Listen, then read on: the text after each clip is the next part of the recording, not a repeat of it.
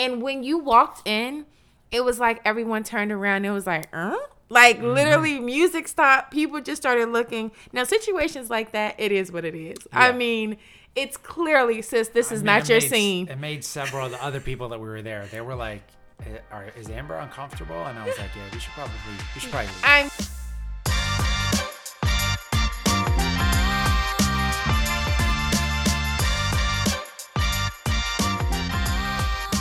Hello, everyone. Welcome back to episode 5 of Beyond Our DNA. I'm David. And I'm Amber. And we thank you so much for returning and tuning in to week 5, episode 5. This is exciting. Yeah, so on this week's episode, we're going to be tackling another topic around the cultural differences that we have with our various different friend groups and some of the challenges that we have with them, and then some of the lessons that we've learned and areas that we focused on as a couple. Yeah, so when we're choosing our topics, this was a huge one because you have to think about, like last week we talked about family values, and sometimes you're not being accepted. But there's another dynamic, which is friends. Just as important. Yeah, and friends have a huge role in our lives. Mm-hmm. And when you love someone and you meet someone, you want them to meet your friend, you want them to like them how you like them, and introducing one another to our friends may not always go as planned. Yeah, exactly. And David and I have some interesting experiences dealing with this. So I found this really cool article in Huffington Post that kind of related to this topic. It stated that in 2014, a study found that 3/4 of white people don't have any non-white friends. 100 friends a white American had, 91 were white. On average, they had one black friend, one Asian friend, one Latino friend, one mixed friend, and 3 friends of unknown races. And I think it's sad, but funny at the same time, because they always talk about how, I have one black friend. Yeah. And statistically, that unfortunately is what it is. Yeah. And then it says, by comparison, the average black American had 8 white friends and 83 black friends in a 100 friend scenario. Mm-hmm. And it says the sad reality is that as adults, we tend to be racially segregated in our friendships, just as we are in our neighborhoods. While interracial friendships are fairly commonplace during our school years, studies have shown that as you got older, you grew apart. Mm-hmm. And I thought that was very interesting. One, because me growing up, I grew up in a very, culturally diverse background. Mm-hmm. Like, all of my friends were literally of different nationalities. I had a friend from Dominican Republic. I had a friend that was Somalian. I had black friends. I had white friends, African friends. I've literally had all different friends from walks of life. So I grew up going over their house, eating different kind of foods. I mean, they spoke different languages. So I already was kind of heavily engrossed in having friends of different backgrounds, different cultures. So when you say black people only has actually more friends outside of their race, I think that is kind of true. Yeah. What about you? Yeah, I think it also depends on where you grew up and the environment that you're around. Because for me, right, I grew up in Northern Virginia, and in my particular neighborhood, which was, a little bit more blue collary kind of, for Northern Virginia, that is. Mm-hmm. My neighborhood was predominantly Spanish and white, and so we played a ton of soccer growing up. I guess for my first point from this article, David and I had an experience where feeling that isolation, if you're the only black person in a social environment, or if you're the only white person, or if you're the only one race of any kind of social environment. I remember there was a situation. We went to a brewery, and where this brewery is located, it's in a predominantly white area. Normally, I really wouldn't care about where we are. We get looks wherever we go, wherever we are, because we're so gorgeous. But this particular situation, we were meeting up with a few friends of David's and their friends. Now, mind you, we've never met these other people before, but I came over and I just felt so, I think this was the first place where I felt extremely like excluded. Mm. I felt so isolated. I felt really just not necessarily saying unwelcome because they ended up being just super amazing. But I went in with so many different thoughts in my head. I just didn't feel comfortable. Mm-hmm. I think that's the word I'm looking for. And David kind of sensed it. I was like, you know what? I'm just going to excuse myself, go to the bathroom. I literally went to the bathroom and had to pray. Mm-hmm. Because I was like, you know what? I don't want to feel like I am making a reason, you know, why I'm not being sociable. But I just felt uncomfortable. Mm-hmm. And most of my close friends, they've all moved away. I do have some friends here. I remember texting her, and she lives in LA, and I remember texting her saying, sometimes I wish you were here just so I don't feel like I'm the only Black person in the room. And literally, you have this lot, tons of people. Mm. Literally, no one looks like you. And it makes you feel inferior. Yeah, I think it's just, it just makes you feel like really uncomfortable. Yeah. It's not an environment that you're really used to. Yeah. You know? And it's, how do I make David feel comfortable if he was in that position? And or how does David make me feel comfortable in that position? Honestly, I feel like you kind of get used to it because I do feel like outside of my church family and like my family, we hang out a lot more with your friends. Mm-hmm. And I think you have one Black friend. You literally have one Black friend. And there's nothing wrong with that. But I've adapted. And I feel like I adapt in every environment. And they're cool. And I think once that barrier kind of comes down, when you can start getting closer and cooler with people, of course you feel more inclusive or included. But I definitely feel like everywhere we go, I always feel like, wow, I'm literally the only Black person here. And I feel like the whole world is staring at me. So I think all of this really elevated when we threw our first party. And we had our summer soiree. Mm-hmm. We just first started dating, you know, new environment and trying to kind of bring our groups together, and we're just so excited, like, oh yes, we bring your friends, my friends, your family, my family, let them all meet one another. This was like our way of inviting our friends and our family together to meet. Mm-hmm. And then it was just such a cluster we had. So David's people got there first, if not they were early. I guess David just said, oh, you know, my girlfriend's name is Amber. Mm-hmm. Automatically you think it's a white girl. And when they came, Nicole, no less. Can you right? So then when they came in the place, you know, they greeted David, and I want to say there was someone else there that they thought that was Amber. They didn't know that I was Black, so that was like the big elephant in the room. Like, oh wow, she's Black. Even one of your coworkers was like, oh, you know, I didn't think people that look like me would be here, you know. But then when my family came in.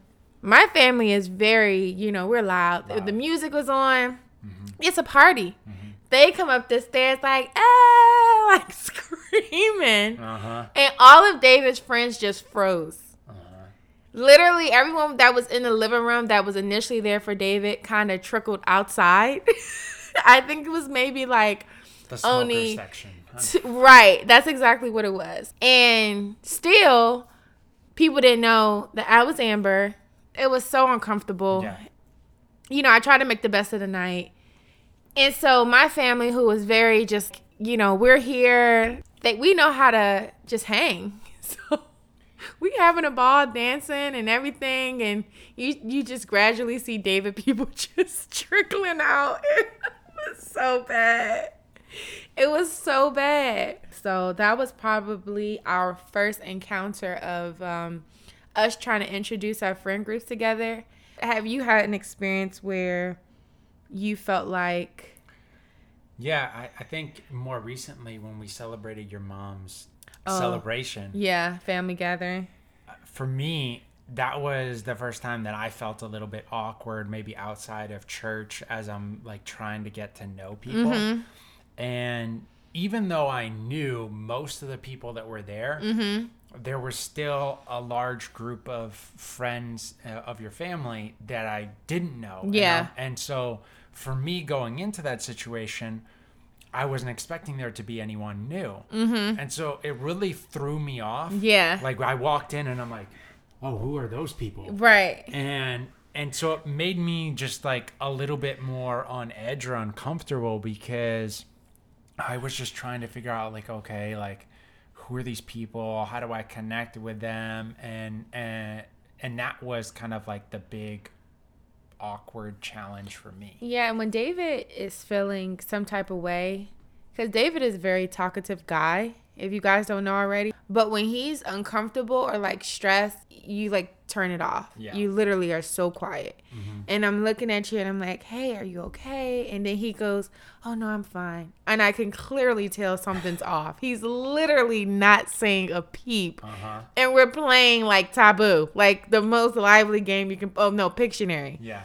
The most lively game, and he was so quiet. So. Also because I'm embarrassed I can't draw. Oh gosh. Or spell. I don't even remember what was going on. Well, you can't spell. It's real bad. It's real bad. But, you know. If there's typos in the show notes, just assume that was me. But it just goes to show you about different perspectives. You're not the only one. We live in Northern Virginia area, right. Predominantly white neighborhood. Literally, I feel like I've only seen like 3 black people in this neighborhood. Either way. I've seen more than that at the track field.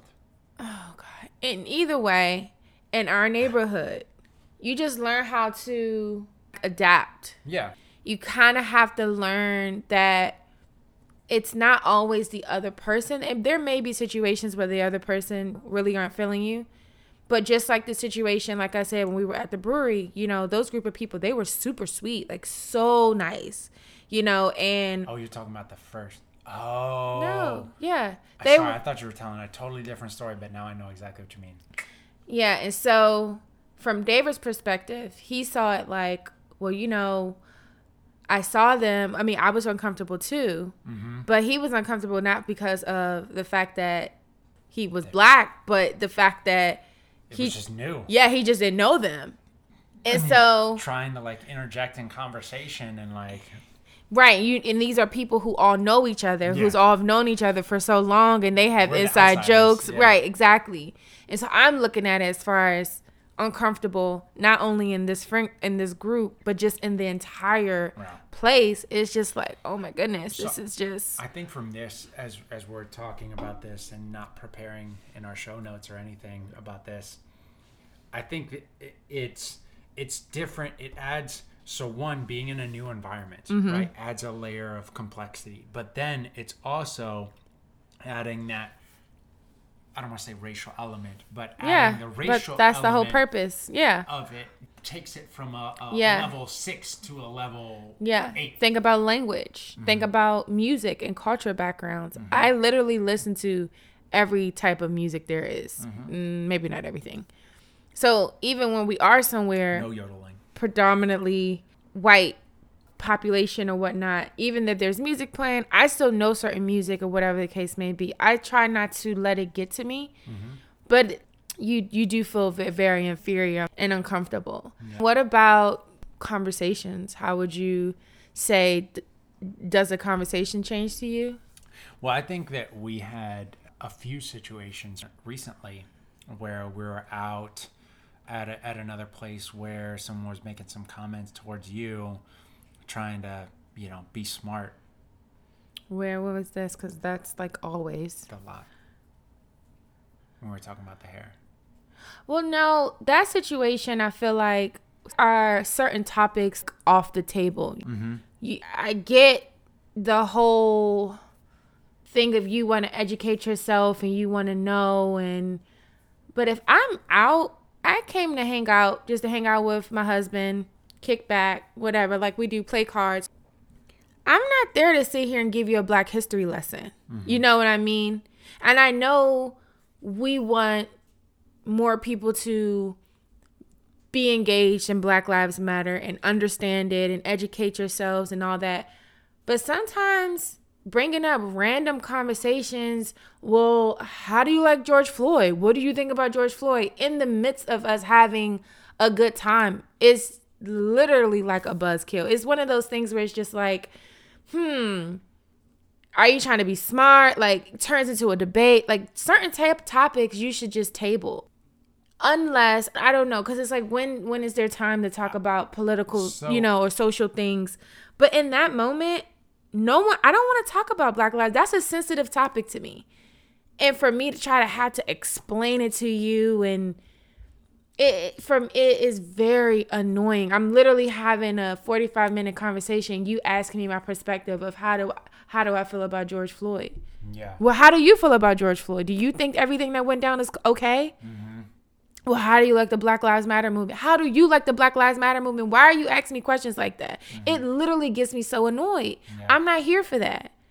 And it's a time and a place for all things. Yeah. I'm not here for that. I think what you just said is exactly right. There's a time and a place. And I think that, one, if you take the time to get to know Amber or get to know your friend and you're having a deep conversation, that's different. That would be the time to bring that up. Not randomly, this is the first time you've met this person and you're like, so what's your thought on this? Yeah. And I'm like, okay. And then you're trying to give me your spiel on why you voted this person and that person. I'm literally sitting here like, look, bro. Uno or what? Like, do you have a blue six or a red six? I don't care right now. Like, I'm not in that mindset to speak about that. Even, not too long ago, I had braids in my hair. I had what they call knotless braids. And I had it up in like this high bun. Mm-hmm. And of course, this is the first time that your friend has seen me with braids in my hair. Everyone knows Black women are very sensitive about their hair. We love hair. We love to change our hair up and down. But I kind of feel like if you're not going to ask the same questions to that white girl sitting next to you, do not sit here and single me out in a whole group, a whole table where, one, I am the only Black woman sitting here. Mm-hmm. It's all either white males, one other white girl, and you're asking about how my hair is. Mm-hmm. Oh, so that's not all your hair? And I'm looking at David like, okay, here we go. Mm-hmm. And I was very uncomfortable, but I was answering the questions. But it just dawned on me how ignorant and annoying people can be. And so they continue to say, okay, well, do you intertwine your braids? Like, okay, so he's trying to educate me on how my braids are done. I think he's just trying to look smart. Like, he knows what he's saying. But it's like, dude, no one cares here. And it was like, there was a white girl sitting next to you, and I wanted to just be like, why are we sitting here talking about my hair? When she has her hair done a certain way, do you go up to her and ask her, do you have extensions in your hair? Mm-hmm. But there's this expectation that that's just their natural hair. They don't have any dye or any color, or, their hair is just natural. That, you know what I mean? There's always just this fascination with how Black women get their hair, the styles that we get it. So then they started going, well, I love your hair when it's this way. Or is that a wig?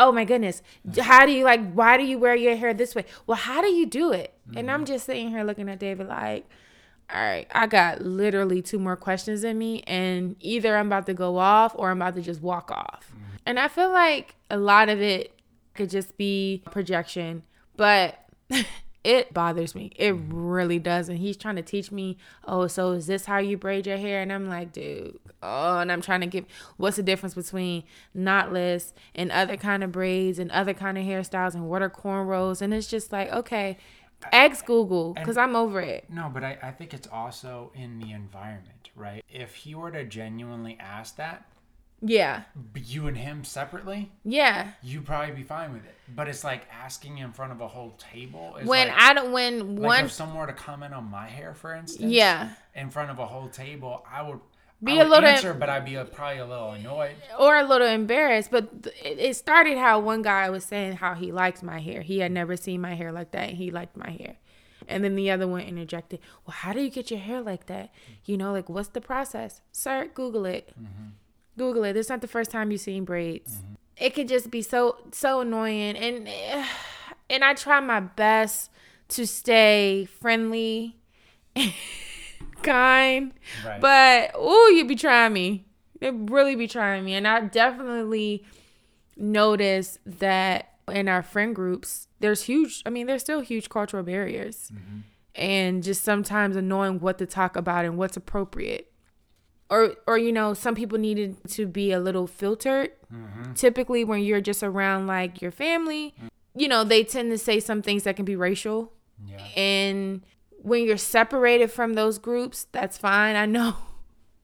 And I won't call her up, but my sister, she's always apologizing to you because she's always calling somebody a Caucasian something.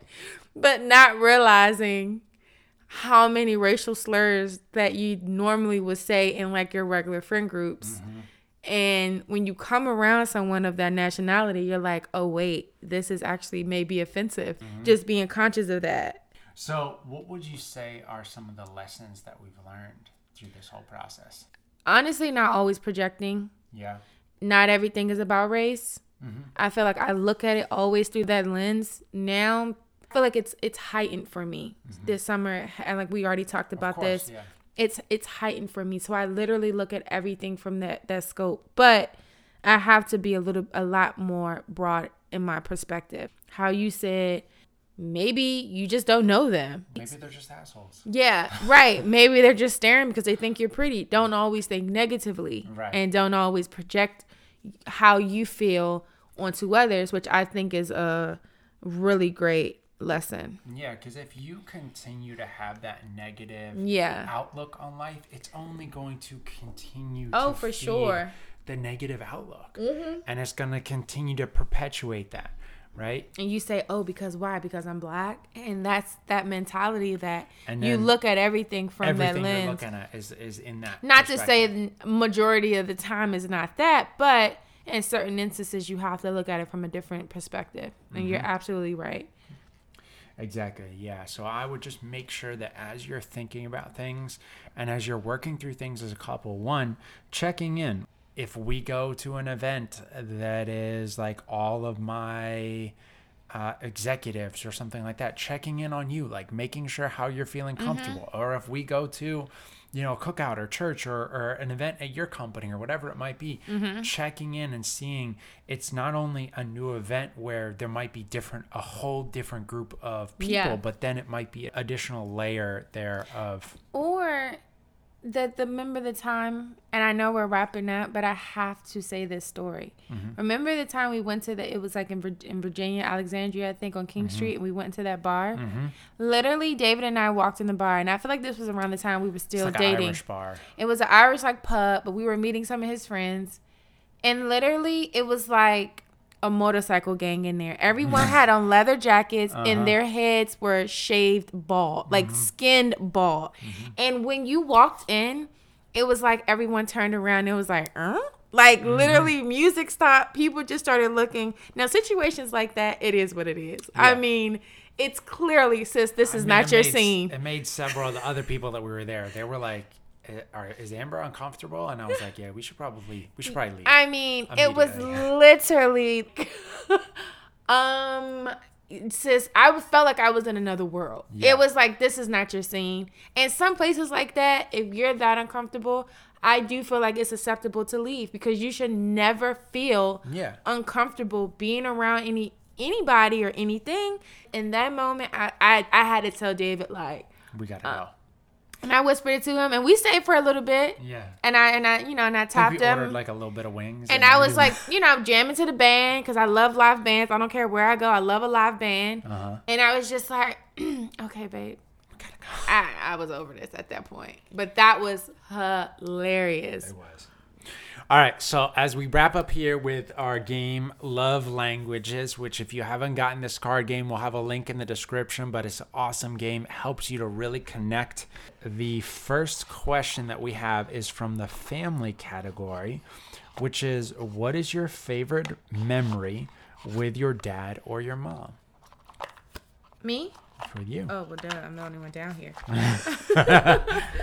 My favorite memory with my mom, I would say, it was my birthday, 2016, I believe. At this time, yes, she was sick, and She was up. I had a birthday party, like a 70s birthday party at my house. And she was up in the kitchen cooking. She cooked all of the food. She was dancing, talking. I mean, she was just in such great spirits. I think that was probably not my favorite moment, but one of the last most memorable moments I had with my mom. For me, I would say my most favorite memory, although I started hating it later on in life, was when we would go to the beach. My family had a 40-year-old tent at the time. Why? So my mom got this tent from her parents. Mm-hmm. We would use this tent.